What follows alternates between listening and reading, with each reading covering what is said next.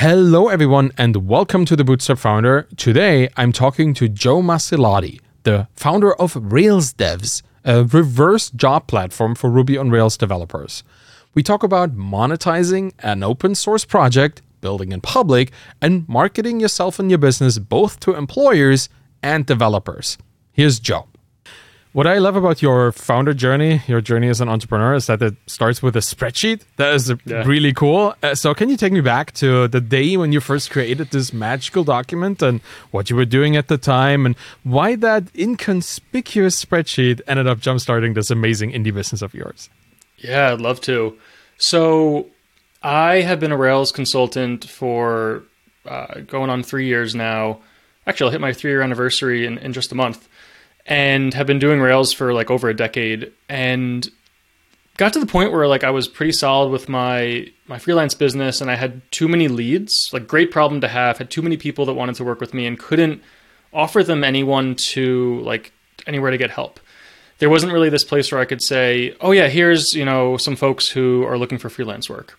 So I kind of just started asking my network, almost entirely on Twitter, uh, "Do you do Rails freelancing? If if so, when are you available?" And just kind of collected those names onto uh, a list with their email addresses. And the next person that reached out to me, I was like, "Hey, sorry, you know, too busy right now, but if anyone on this list look good, list looks good, I'll happily introduce you to them." And within like two weeks, someone had a new freelance gig. Within a month, someone had a full time uh, gig. It was like all immediately almost, it was seeing success and people getting hired.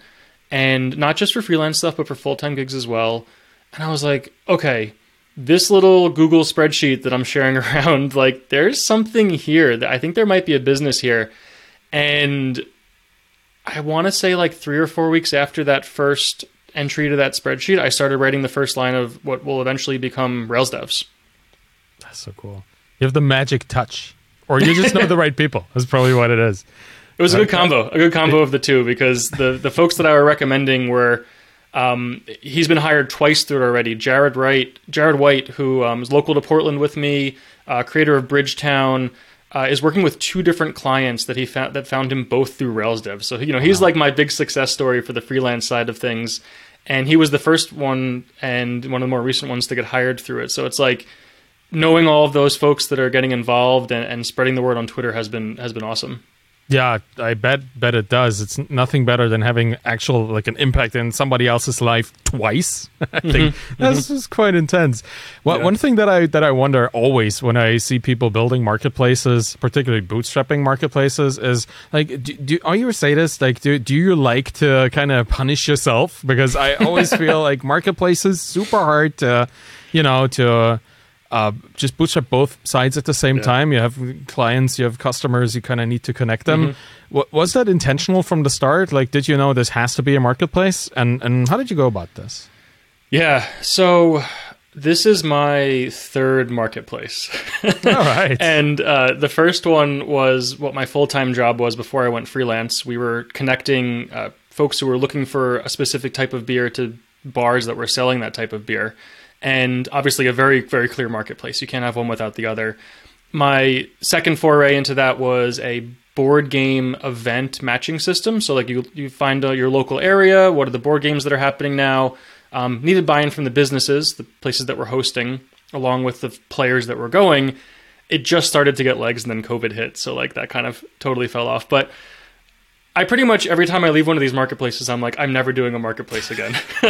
like every time I leave, I'm like B2B all the way, maybe even B2C, but like I am not doing a marketplace again. And then Rails Devs came about and I was like, no, this isn't a marketplace. This is just a list of developers and businesses will find them. It's not a marketplace. It's just businesses getting hired on one side, you know, and hiring on the other. It's not a mar- et cetera, et cetera, until I finally realized I'm, you know, I'm building a marketplace. But I think that the difference for this time for me was that once I recognized that I was actually building, you know, a marketplace here, I leaned in entirely to one side of that business. So if you popped around the website, if you've if you've seen anything on on Twitter, I very rarely talk to the business side of things. I'm always talking about the developer experience, getting hired, how it's easier to find new contract jobs, how junior juniors can get their first role. I'm leaning 100% into the developer side of the marketplace. And this has really helped a bootstrap it, like it pretty much solved the chicken or the egg problem, like the cold start problem, but it also really helps me hone my marketing and my branding for the business. Very rarely will you hear me talking about, "Oh, this business hired three devs, you know, yay, I'll, I'll, I'll post some screenshots of revenue, sure, because it's exciting. But everything that I build and I make is all about these developers just having a better hiring experience, the, the initial problem I'm trying to solve. And I think that that's really helped in A, you know, like I said, the branding, but B, really figure out that marketplace problem where I'm flooding one side of the marketplace. Where you have to, if you're a business trying to hire a Rails developer, it's silly to not be on my platform. It's like, it's the biggest, already in just a year, it's the biggest amount of developers that are looking for Rails jobs specifically available online. Like, why would you not use it? And I think that that's, that's really helped to get a, like a good, a good kickstart for it. Mm-hmm. Did you ever consider doing the opposite of that, like focusing almost exclusively on the business side, on the clients, or not on people looking for developers? Yeah. So I considered it briefly, but I think that it, it was never really a starter for me because I had the spreadsheet to begin with. Like I had kind of the core of the business without any product, just the business. Um, to begin with, why would I go and try and change that? And and the more I thought about it, I was like, if I did it again, would I have leaned, leaned into the business side and maybe I'd have more businesses using it? And I say to myself, I don't think so because you can have this marketplace with a thousand developers and one business and still still make someone's still change someone's life. You can still change one or two or three people's lives. If you have a hundred hiring businesses and two developers, you're not doing anything. That's that's not a problem. You're not solving a problem anymore because those businesses aren't going to find who they want in just two developers or three developers. So flooding one side of it and having the opportunity for the businesses to have kind of the pick of the litter, but still giving the developers that opportunity to sell themselves how they want to be sold and market themselves how they want to be marketed is just in my mind a way better way to go about it. Yeah, definitely. It kind of speaks to the indie hacker spirit, you know. Yeah. Like you're you're yeah. on the side of the little guy. You're trying to make this an experience for the individual person trying to build something in their lives. Because most people freelancing either do it because they want to be doing some something else, right? Either build their own business or just get their family through this weird pandemic, and all these things. Or, you know, they, they want to build an agency. Like there's always some other goal beyond freelancing, at least for most people. So it's nice to see you enabling those people. Whereas companies, you know, they have their own goals and they might be rather repetitive, rather boring in many ways. It's nice to see you leading towards that side. Um, how do you monetize this? Or rather, have have you thought of multiple different angles at monetizing and then chosen one in particular? So I went through a huge exercise. I think that the Notion doc is actually still public, or the GitHub discussion. We could link to it if I can dig it up. Where I decided that okay, there are businesses now that want to hire through this platform, and there are, I think it was like 150 developers already, like you know, a month or two in. What's the way to monetize this so it's sustainable for that I can continue to work on it and continue to make it better and actually become a real thing?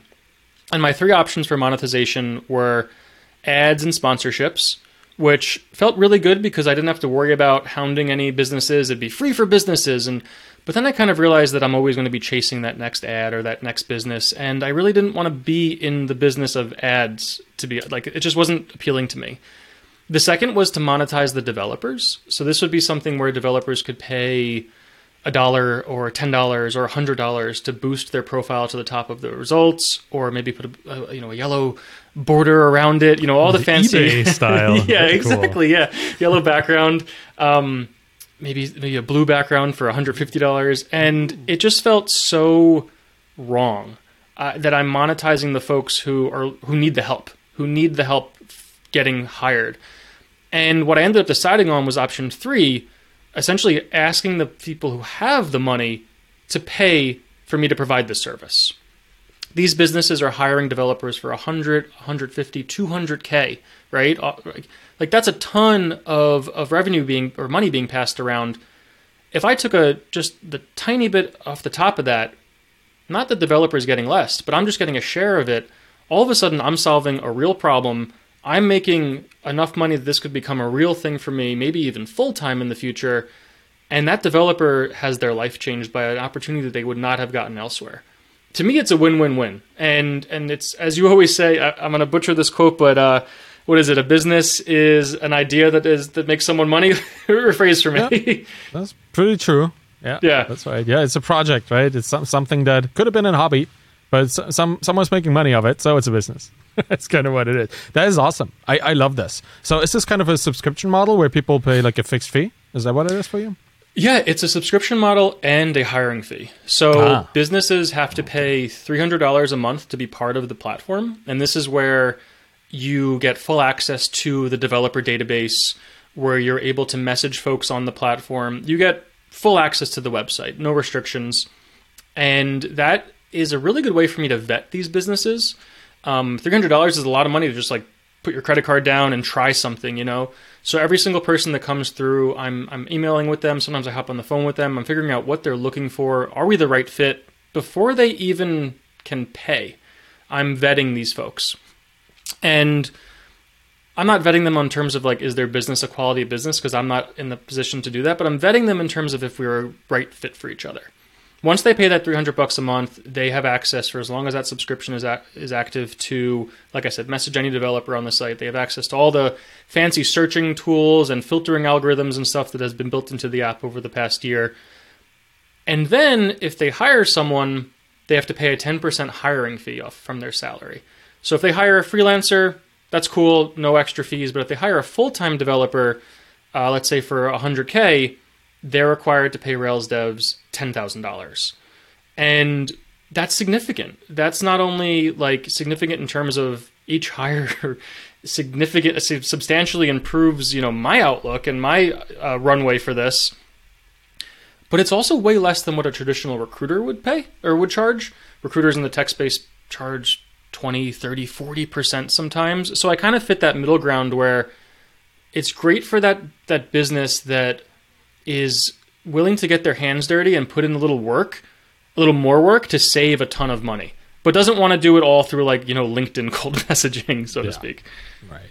Yeah, it sounds like particularly like with 300 bucks a month for, for a company that hires a lot of developers. Yeah. You know, that's like rounding error comparatively, uh, you know, to the, the salaries and then saving almost 20% on the, the hiring fee too. That is very lucrative. Sounds, sounds awesome. So you're doing a lot of vetting on that side. Do you do mm-hmm. vetting on the side of the developers as well? No, I do. I do zero vetting on the side of the developers, and I I'm upfront with that with the businesses. Like you are, in, I'm in charge of gathering some profiles of people for you. I'll help you narrow them down, and you know maybe I'll uh, send you a list of folks that are, are good potential good fits. But I'm assuming that what they write in their profiles is the truth and I'm not going to go in an interview for you. I'm not going to go and and like read resumes for you. I'm not a recruiter, and that's not the business that I'm building. If these developers are consistently getting feedback that they didn't meet expectations, I will take action on that. But what I do help out is that any developer who is maybe not getting the results they want or expect or aren't getting reached out to or feel like they could be doing a little better on the platform, I work with them one on one to kind of tweak their profile. And it's not so much resume rewriting as it is self branding and self marketing. like it, it's so crazy how all it comes back to marketing. How you have your little title and your little description on who you are as a developer. That's what someone's going to click. You you have to think about you showing up in search results like Google. What is going to make a business click to hire you? And I work on that with a lot of developers individually. And anyone who wants to do that, definitely send me a DM or an email. Happy to help anyone it I've helped a ton of people do that. Um, a few of the folks have actually gotten their their first job through that, which is super exciting. And it doesn't work for everyone, but it definitely helps. And and that's like as much of the even not even to use the term, but like the vetting process that is involved on the developer side.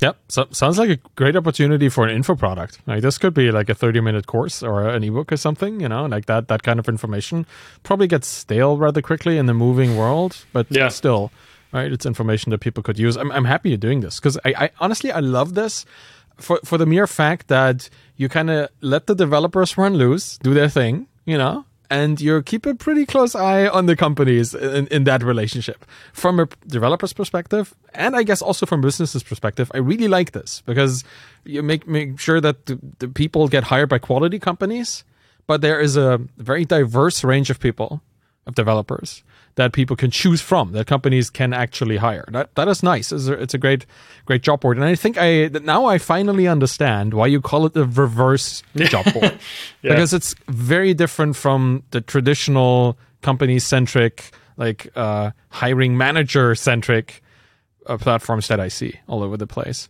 Is was that a consequence of the spreadsheet, or is that something that you kind of thought this is going to be different than anything else in the market? It was, I think it was both. It, it, was a consequence of the spreadsheet in that it proved, the spreadsheet proved some sort of product market fit. That having a list of a very small niche of developers, Ruby on Rails developers, and presenting that to people that are hiring Ruby on Rails developers, there's a, there's obviously something there that I hit on. But when I set out to create Rails devs, I didn't want to just do a job board because A, it's been done and it didn't feel unique enough and I wasn't excited about it but it also didn't feel like I was doing anything new or or interesting to these developers that they couldn't get elsewhere.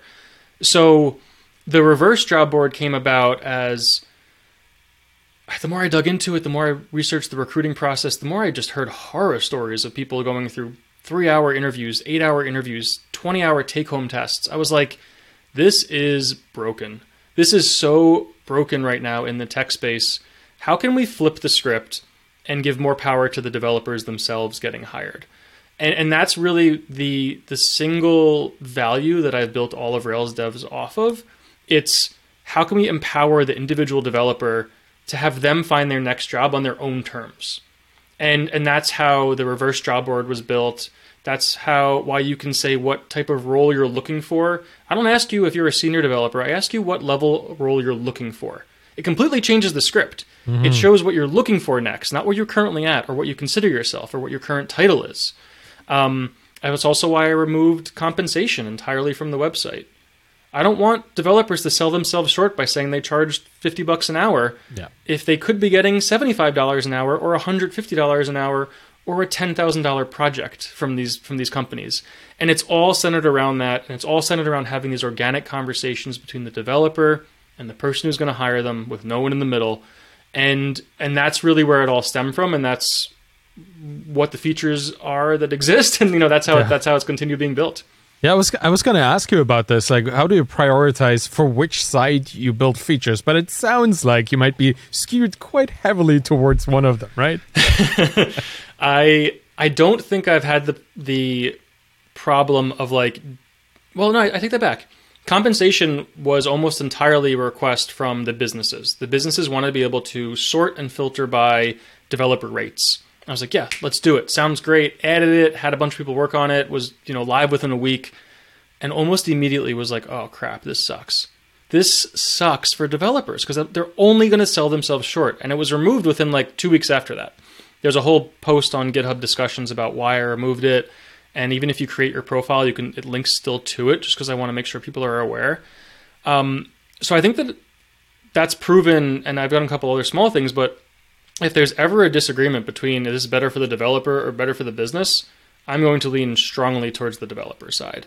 And you know, there's other things that will benefit the business that don't hurt the developer that I'm happy to add. But if there's ever that conflict, the developer is always going to win. Makes perfect sense. And honestly, you're building features that add value to the whole pr- platform quite visibly. By the way, mm-hmm. I watched you uh, build your referral system in public. Um, in a in a live stream recently, I found that very interesting, and I have two questions about this. First off, how is building software in public? Do you enjoy it? Is that something that that is actually something? Yeah, not not just a marketing thing, but something yeah. that you really like. And two, what parts of a of your software of your system itself do you need to build yourself? Because referral systems are notoriously one of these things that you know like authentication and all these kind of things that developers like to build but probably shouldn't. So what's yeah. your perspective on that? Um, i'll start with the second question first. Uh, I'm probably going to end up building the referral system out and then realize I need some crazy feature and then rip it all out and add a third party library. but Well, until I you get, already know. That's good.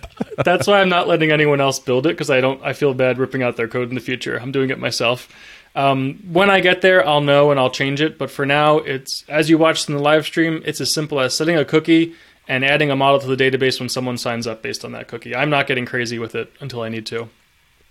Uh, to answer your first question, do I enjoy building features in public? Do I enjoy coding in public? I love it. It gives me so much energy and motivation. I I got my start, my real development start at a consultancy shop where I was doing pair programming 8 hours a day, 5 days a week. like it was it was called Pivotal Labs at the time. It's now changed a bunch and kind of like what Thoughtbot is these days or, or Test Double even. But I thrive in that environment of having someone to bounce ideas off constantly. And I don't really get that as a solo developer anymore. Yeah, I can pair with people every now and then, but I don't have any coworkers, right? My one and a half year old isn't isn't coding with me yet, so not not yet at least. So the the live streaming and the building in public, I, I kind of feel like I have that second or third or hundredth pair of eyes watching me and, and being able to ask ideas and, and bounce stuff off of if you follow through the Twitter chat on that chat I used in, you know, throw in air quotes, it was just the replies to the live stream. Uh, Marco was in there and Andrew was in there, and they were both debugging with me through Twitter chat. And it was a terrible interface to do that, but I was like, they were helping me fix issues through Twitter, you know, replies to a tweet crazy. that I like, you know, and, and things that are way more complicated than just syntax errors or like, oh, you forgot a semicolon at the end of that. More things like, oh, here are the docs for this method. You're actually passing in the wrong parameter order. Stuff like that, where I was like, holy crap, you're totally right. I didn't nest the parameters the right way. Thank you, Marco. Like crazy stuff like that. And and that's really where I get a lot of energy and a lot of a lot of motivation from. Yeah, I bet. I, for a developer, I think building in public is one of the most literal things that he can can do. It, right, like for, for writer, for a marketer, building in public is more like an abstract term where you kind of build something in public. But for coder, you can literally build your software in public and have this incredible feedback loop, like you just described, that is so incredibly tight. It's it's real time with other experts that are not even paid or interested in finding compensation. They just like helping. That's really cool. I, I, I love this. Um, the, do you, did you do you ever consider that this might be problematic? And I mean, not just like writing code. Uh, I I might I mean like building in public in general because uh, you know I'm a big fan of building in public, but I also want to be realistic about it. That there might be certain drawbacks depending on what you do. Did you ever encounter anything like this, or do you do you protect yourself against something? When what would that be? Yeah, great question. So I think that building code in public, in from my opinion, with the small exception of leaking a uh, API key or something that's like secret, like a credential, to me, I see zero risk in building code in public, almost entirely because the code base that I'm contributing to is open source.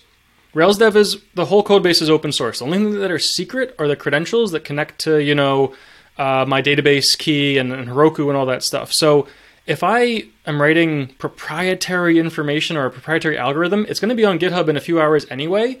There's very little risk in me building in public. Again, the exception being uh, leaking a credential or like command tabbing into my email client or something like that. But that's just poor behavior.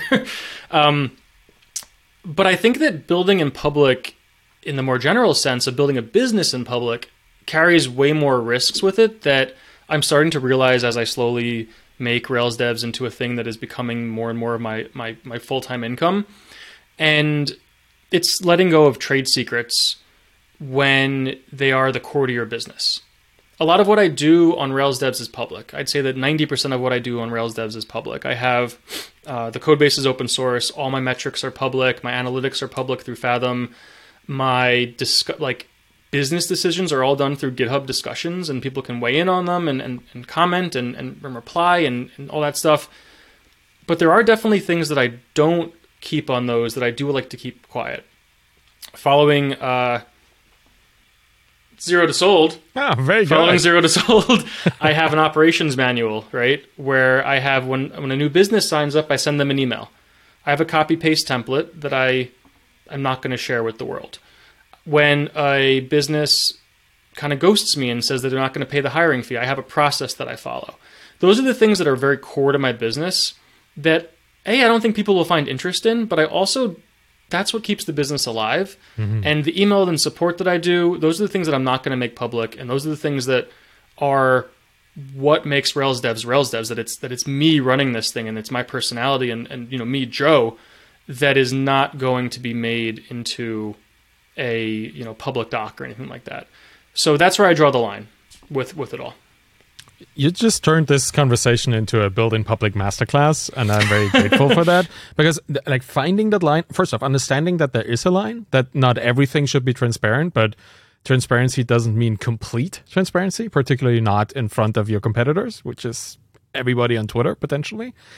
But there there's more to gain by sharing certain things than not sharing them and there is more to gain by not sharing certain things that can be shared but probably shouldn't so it's great that you drew this line and i love the idea that uh, your process your internal structure your procedures the things that you set up to keep the business humming like the engine humming of your business that these as the lifeblood of your business are your trade secret and that's the stuff you don't talk about or you don't share in the specificity that would allow others to duplicate it. Right? That's that's what you usually see when businesses who used to be very transparent reduce their transparency.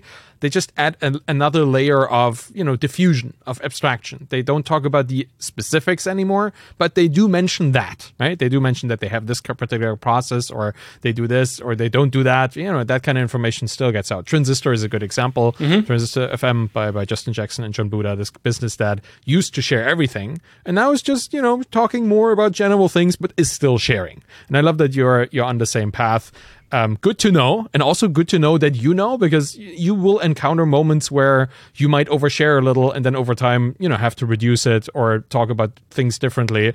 But I, I love the fact that you already have this, you know, in your in your visor. You already see where, where this is heading. That's great. I, I love this. And I love that um, you you take openness to a new level because many software as a service businesses or generally software enabled businesses, like a, a, job board would probably count very much as both. I don't know. Depends. Um, many of these businesses are not open source. They don't release the source code for their platform, but you do. And I love the fact that there are forked versions of Rails devs out there making people money, connecting people in other fields of technology or even other complete other industries with people that they need for the, for making business things happen.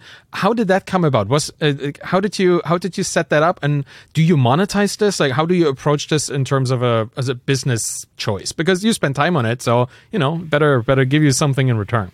Yeah, I think there's two big questions there that I want to dive into. It's why is Rails devs open source to begin with? Mm-hmm. And then how do these other businesses that are forking Rails devs, how am I involved, if at all? So the first question is kind of a silly answer. Uh, working in Rails, you know, day in and day out, I'm always always want to contribute to open source. I always want to like crack and open the Rails source code and like add a new method. But I'm always so intimidated by these kind of lower level framework type things, framework type gems. So I did a bunch of Googling and there was no real products that were open source that I could find that weren't like ginormous things like, you know, dev.to is, you know, open source built on Forem and um, a number of others. There was no like entry level, small, medium sized projects that were, that were products. So I was like, you know what? Let's make Rails devs open source. What's the worst that could happen? I could always close source it later once I, once it takes off. And I'm so glad that I did that because I've gotten 80 something people to contribute to the project. Like a ridiculous amount of people in a year. And I think 20 of them, if maybe 15, it's their first open source contribution ever. Aww. That's, so that's nice. huge. That's that's, that's awesome. more exciting, right? That's more exciting to yeah. me than actually getting people hired sometimes because it's like I just brought someone into the world of open source by reviewing a pull request. That's all it took.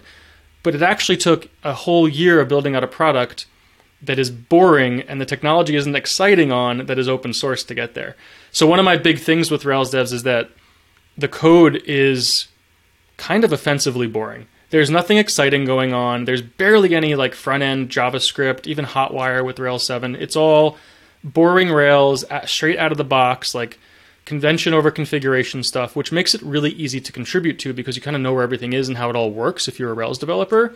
And even if you're not a Rails developer, some a couple Python devs have contributed over the year over the year too, which is cool. Cool. So I really love that. I really love that I'm able to contribute back to the community by saying like, oh, how does one do uh, you know integrate devise with this other third party library? Here's my source code. Here is the code that you could look at. Here's the pull request. You can share that with whoever who you want. It's MIT licensed. Copy paste it. Do whatever you want with it. You find a bug, maybe contribute back. That's all I ask. So that's been really cool, and I and I would definitely would not change that for anything. But to answer your second question, forks. How do I deal with forks and, and, and clones and copycats and stuff? This is where things get interesting, right? Copycat of Rails devs, uh, copycats of Rails devs are encouraged. I have even in there, if you want to do Rails devs for your own technology, your own sector, follow these instructions. You'll start here, and at the end, you'll deploy to Heroku, and you'll be live in production in like a couple hours, depending on your level of you know skill there. And to my knowledge, there are about seven or eight forks of Rails devs that are live in production right now. And they, they range. There's one for blockchain developers, there's one for JavaScript developers, there's one for private home chefs, which is really cool. There's one that's starting in, in the solar industry that's coming out pretty soon from another local Portland dev. Uh, really cool stuff. And most of these people reach out to me and they say, hey, would love to pick your brain on this. Want to do a fork of Rails devs? Like, can you answer a couple of questions? So we do all that. We answer a couple of questions, and I say, oh, by the way, if you want to do this more often, I offer an advisory style engagement, whatever you want to call it, where we can chat for a few hours a week or a month, whatever works, for a small revenue share. So this is what I'm doing with a lot of these businesses now. I help them get deployed. Some of them I write a little bit of code for. Some of them I only do support. Some of them I only do marketing. Some of them I do only like call, one call a month. So it varies. And I share they share revenue with me. And this is obviously a big bet on my end because I'm not getting paid for probably about a year for any of these businesses. And I'm putting in a lot of time and effort in making sure that they can get deployed and they can get live and ask me all these questions. But in the long run, there's a double double benefit to this. The first one is obvious. I make more money by only by just helping people without having to write code and put in time and trade time for money. But two, there are now more code bases online that are built on Rails. And that's awesome. If they don't open source it, that's fine. But they see in the bottom that it was written by, you know, forked from Joe and they can see the code base. So having more Rails code out there in the wild, in my mind, is, is better for everyone. Wow. This is like all of this is such an open source kind of long term perspective mindset that I'm I'm just blown away by this. You know, because Thanks. you could it- open source is notoriously hard to monetize for for everybody. You see, like even MongoDB and all, all these rather sizable projects have trouble uh, uh, just justifying monetizing it and then doing it in a way that doesn't kind of mess things up for people that are not too big or not too small, like somewhere in the middle, right? It's always hard to find these uh, like a, a continuous spectrum of serving these kind of people. But I love your approach. It's like, okay, let's just let's just give it to people. Let, let me give people even more of my time to make this good, which I think is also a rationale somewhere in there, right? You want their platforms to be the best they can possibly be, thus increasing their chance to succeed, and then eventually, potentially, hopefully, monetizing. That is so cool. And I love, of course, I'm not a Rails dev. I, I come from the JavaScript and Elixir uh, background, but um, I do have the pickaxe in my library, and I uh, was there a couple, like, well, must have been like eight, nine years ago uh, in in that community for a little bit. So I I do understand how important it is to keep pl- projects like this going into the world and allowing people to see that this technology is still relevant, is getting better, you know, with every year, and allows people not just from the technology perspective, but but also from the just the openness of the community around it to do things and make money of them and improve their lives. That is just awesome. And you enabling this with this particular method of allowing a fork and then monetizing kind of around it in the future Yeah, yeah. that is really smart. Like I would have expected some kind of flat licensing fee or, you know, a, a revenue share with a minimum or something, right? Like where, where people try to immediately monetize something, but I see you playing the long game, the, the infinite game, really. And I can only applaud you for this. This is really cool. Thanks. Yeah, and the the revenue share terms are, are what I think are pretty beneficial to both parties. It's a certain number. It's a certain amount of time, depending on the agreement, after their second customer. So what that means is that they can spend all the time that they want building and making this thing perfect, and and we can work together. But it's not until they actually prove that they have fit, that they've actually yeah. sold to their second customer, nice. does my like does the clock start ticking on how much revenue I receive. And it works out really well because it means that they don't feel pressured to launch slow, so I make less, so they lose less money to me. And they're not pressured to launch fast, so they feel obligated that I get my revenue share. They can work at their own pace, and when it when it takes off, if it does, it's then the then the clock starts. Wow. Yeah. Well, you are very respectful with your fellow developers. I really, really appreciate that, and they probably appreciate it much more than me because that's just really nice. Um, you were you were talking about that this is currently still I wouldn't call it a side project, but a part time project. Is that right? Yeah. Yeah it's uh, uh, one of the many businesses under under my umbrella. so how is that going? Where where is this going? Do you yeah. intend to you know full time this eventually? I don't have any. I don't have concrete plans to full time this in the next year. Hmm. Okay. I don't know where this will go in two years or three years or four years. Uh, as you can go find online, it, it, it went from zero to 150k in 12 months. Like it is, it is making substantial income for me right now. Um, but I'm also still doing a lot of work in the turbo native space and kind of my more traditional consulting and advisory type work. And for now, I'm still playing both. I'm still I'm still working on both. I'm still doing workshops for turbo native. I'm still doing, you know, pair programming sessions. I'm still consulting. I'm still advising. Uh, Rails devs is at the point where I can kind of. It's definitely not just like sitting there and, and letting it simmer, but I don't have to do as much active work to get new businesses anymore. I can tweet about it every every once in a while. I can build a new feature every once in a while. I can send a couple cold, cold emails and get a client and get a new customer or two. It's at the ideal state right now where it's not growing, it's not shrinking, but it's bringing in substantial income every month or so. And that's really perfect to me because I feel like if I want to go any bigger than that right now, I'd have to invest way more time and money into it, and then I might I worry that it wouldn't become as fun as it is right now. Right, right now, I only deal with ten businesses at most at a time, and that's all I really need to be sustainable. Business comes for a month or two, and then they leave because they hired someone. That's a win in everyone's book. And if I am dealing with 50 businesses at a time for five times the revenue, is it worth it? I probably need a whole team. And I want to keep this solo for as long as possible. So for right now, I don't have plans to 10x it. I don't have plans to make it my full time. I have plans to let it continue to grow organically as it's growing now. And in a year, we'll talk again, and maybe my opinion will have changed. But maybe my uh, my forks will bring in bring in more revenue. you never know. Uh, but that's where I think about it now, and it's it's still really fun and exciting, even a year later and I want to keep it that for for ten years. That's my goal. That that sounds like a good plan. I, I love this kind of um, very sustained and non hyper growth approach to building a lifestyle business in the best sense of the word, right? Yeah. The, the, a lifestyle that you want, that you enjoy, that doesn't stress you out, where you don't have the managerial responsibilities of managing a team. That's something that I'm currently experimenting with because I'm feeling it's time in my life to involve other people and, and it's enjoyable, but it is work. Right? It's it's not I can do whatever I want. Well, I still can most of the time. you know, like it's there there are responsibilities. And yeah. I understand that not, not wanting these is a perfectly valid approach to business. Now, since you're saying um, this is not going to turn into anything major, but it's also not like going down, right? It's, it's not, not much up, not much down. It's just uh, where it is. Have you ever considered selling the business for a significant multiple? Yeah, I, I talk about this with my partner pretty often, just in general, in terms of like what what's the magic number? What's like the life changing number that one of us could sell one of our things for that would that would be worth it.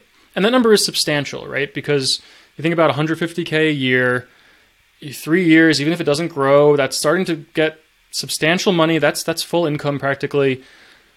What what is that number? We have an idea in mind, and if someone were to come to me and say, "Hey, here's that number right here, will you take it?" I probably still say no.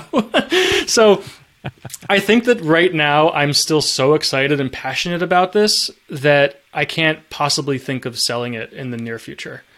There's always a number for these things. If someone came to me and said, "Hey, here's 25 million dollars for Rails devs," like I'd be silly not to take that.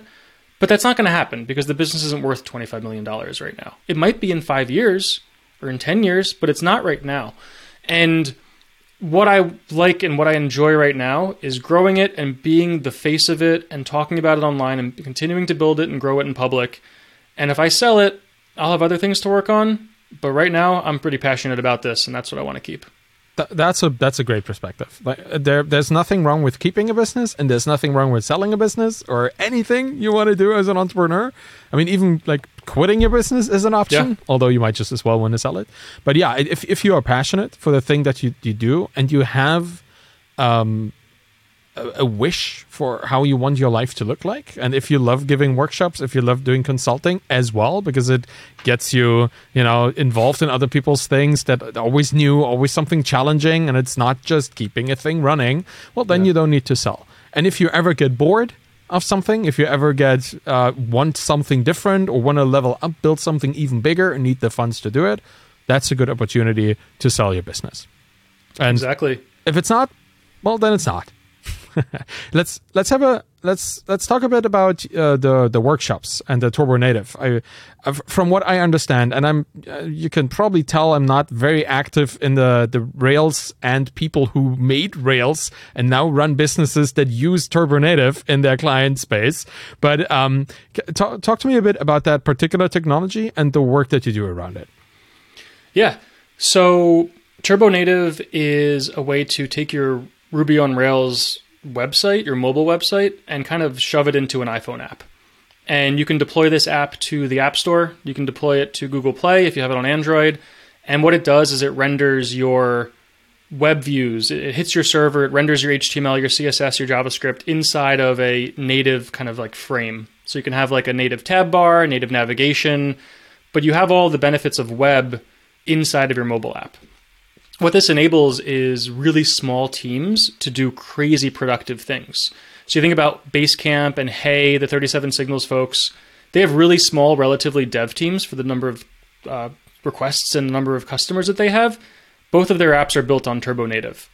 Their mobile website is shoved into an iPhone app with Turbo Native, and, and that's their iOS app. And it goes a really long way because you're not building this like trans trans compilation error uh, language where you kind of have like like a what's that one called? The one by Google but like Dart or is it called Dart? Yeah transpilers i guess. Yeah Dart Yeah, so, the- like, Dart's the one from Google I don't know whatever it is. You can cut this.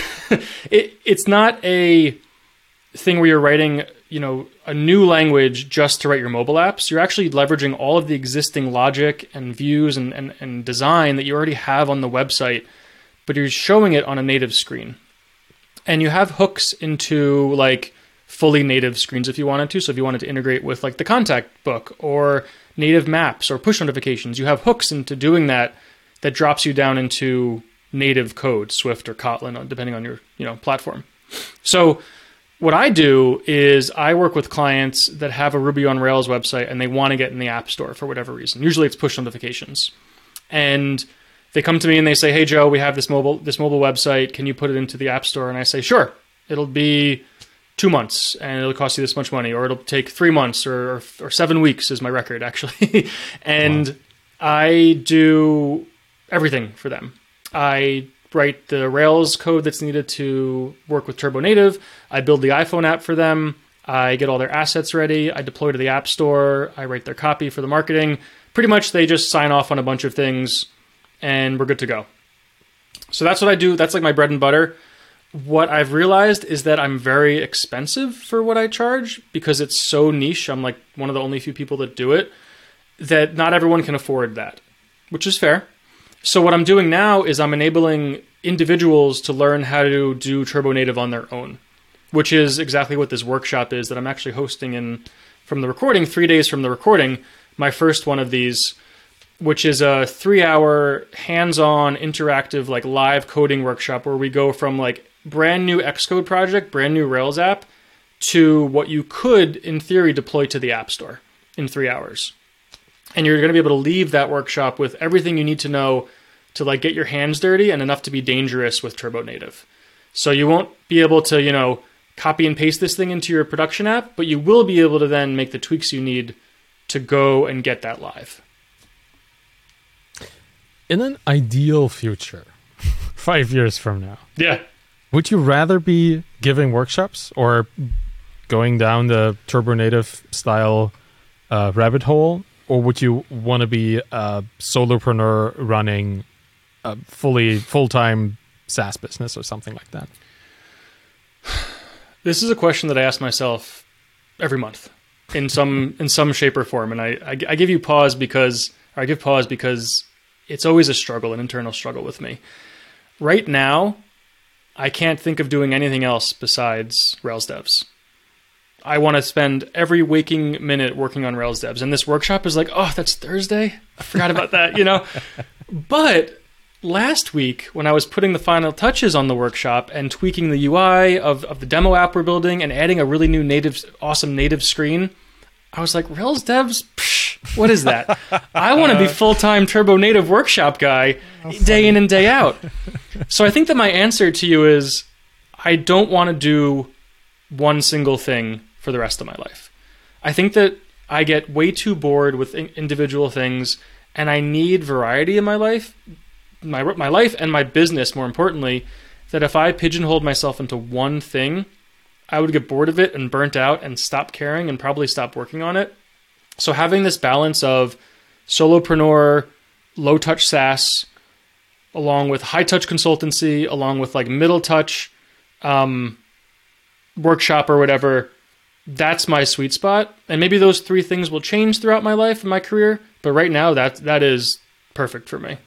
Yeah, who knows what you're going to add to this or subtract from it at, at, some point in the future. I think Daniel Vassallo would be very happy with that approach, you know, because uh, it's a it's many small bets. It's it's yeah. the idea of having different things, different kinds of things that you do, low touch, high touch, time for money, you know, just money yeah. for time, like all all kinds of varieties somewhere in there.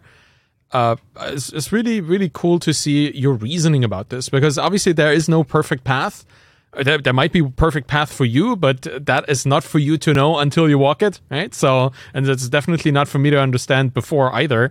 So I'm just really trying to figure out what your thought process is behind this because I know that so many founders struggle with this.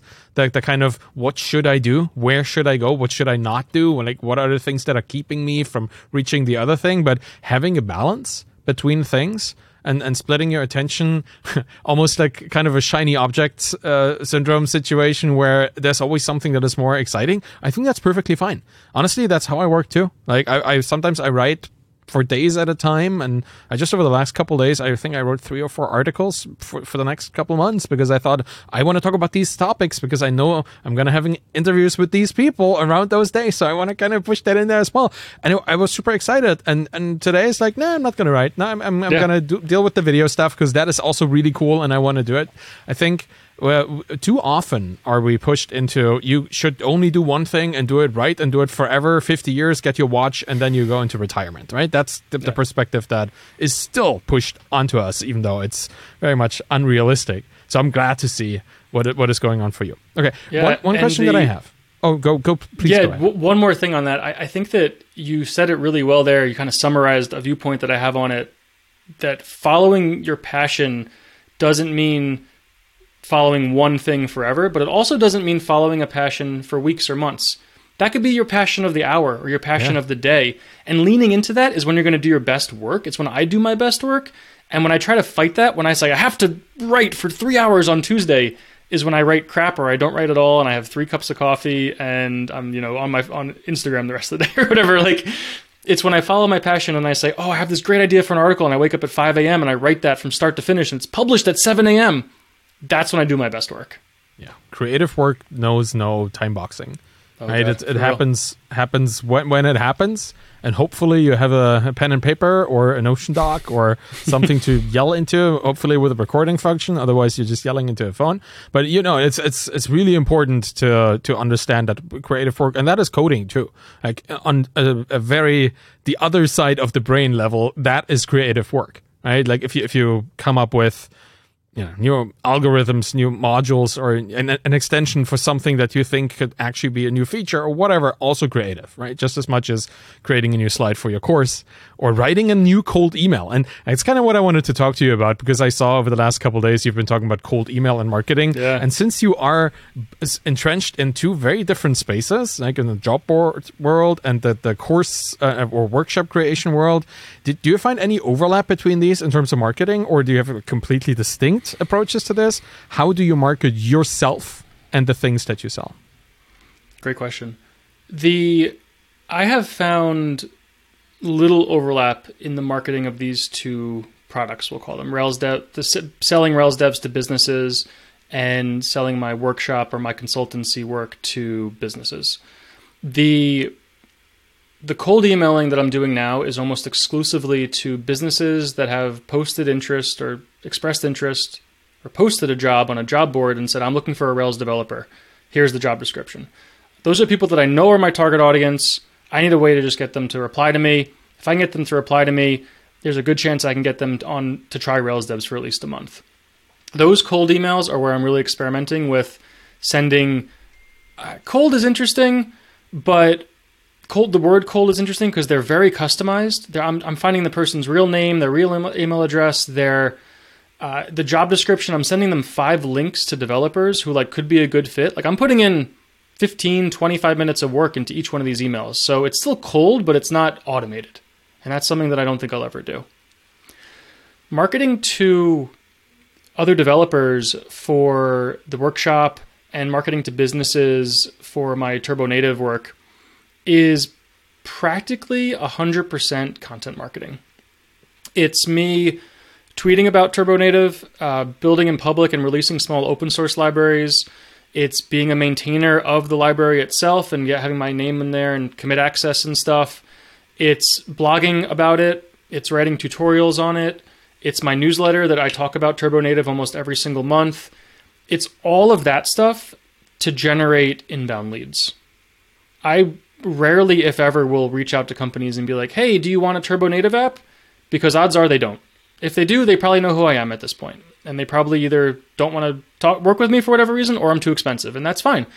So I let everything with that side of my business become inbound, and everything with Rails devs, or that isn't you know organic, is is cold uh, email marketing right now.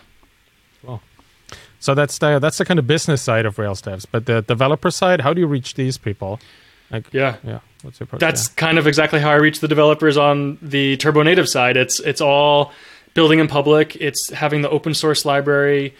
A lot of where I've seen developers come from is like I'll post a question on on Twitter and be like, "Hey, I don't know how to do this in Rails. Like, here's some code," and I'll link to the Rails devs repo, like a pull request or, or code, and it's like it's very innocent because I'm posting to the code that I'm talking about. It just so happens to be in the repo that I want someone to sign up for. ah, so it, it's this nice little feedback loop where I ask for feedback as genuine questions. I get someone to you know help me with a reply or or tell me that I'm being silly and I should use this other gem or whatever. They sometimes submit a pull request, which is even better. I close that out they now know, are aware of Rails devs. People have seen that conversation happen in public. Maybe someone learned something from it. Maybe now someone knows to use this gem instead of doing what I was trying to do. And in the future, that's documented for everyone on the repo. The best way that I've seen this work is having issues on the GitHub repo that are open for new contributors. This gets new people into the platform, it gets new contributors to open source software, and then when it gets merged, I can shout them out on Twitter with a link to their pull request and say thank you, which has actually gotten someone a job before. So it's like this really cool full cycle loop where I'm able to, you know, amplify developer work while getting, quote, free labor from them that they were totally willing to, to offer for me and free exposure. I mean, it, it ch- just checks all the boxes. It really That's does. Really cool.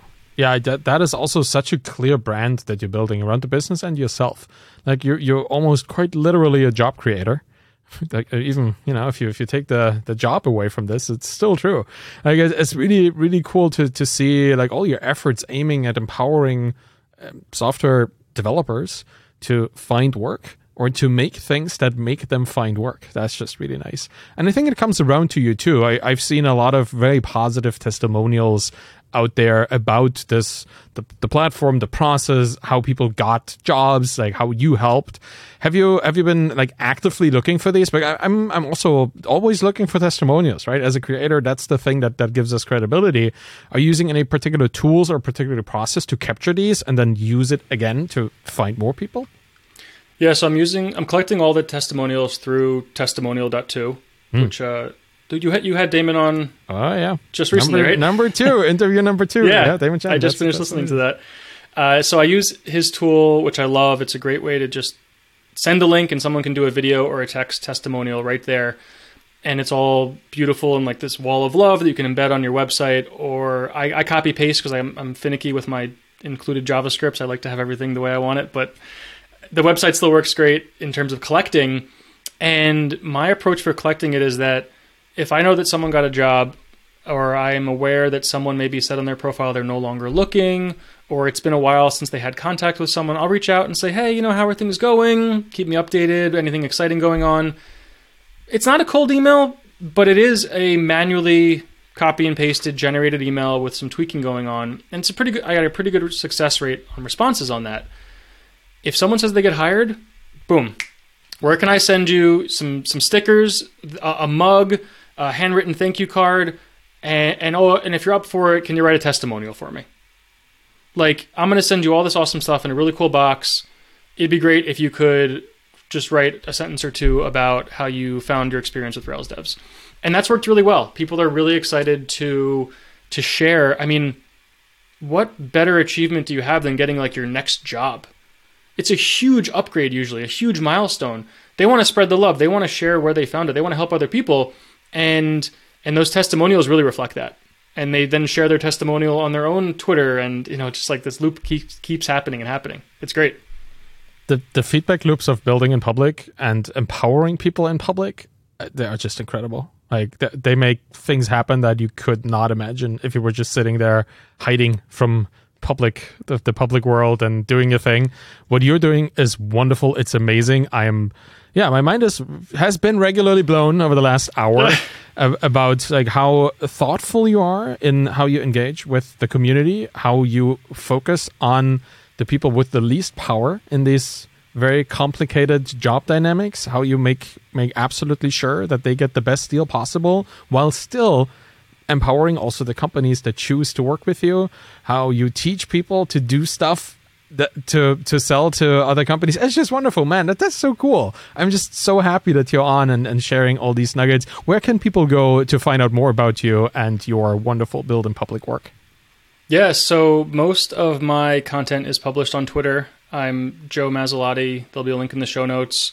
I blog on masilotti.com.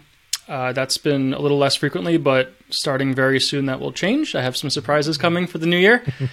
and then I also have a newsletter there that you can subscribe that's only monthly. So it's pretty light, rounds up a bunch of links about Hotwire and what I'm working on. Very cool. Thank you so much for sharing all your insights here today. That was really, really cool. Yeah, I really appreciate it, Arvid. This has been a blast. Uh, I've been really looking forward to this like all week, especially after two rescheduling. so thank you for dealing with that. Thank you for having me on, and I, I can't wait to listen to this uh, when it comes out. Absolutely. Thanks so much. And that's it for today. Thank you for listening to the Bootstrapped Founder. You can find me on Twitter at Arvidkahl, A-R-V-I-D-K-A-H-L. You'll find my Twitter course and my books there as well. And if you want to support me and the show, please subscribe to my YouTube channel Get the podcast in your podcast player of choice and leave a rating and a review by going to ratethispodcast.com slash founder. Any of this will really help the show. So thank you very much for listening and have a wonderful day. Bye bye.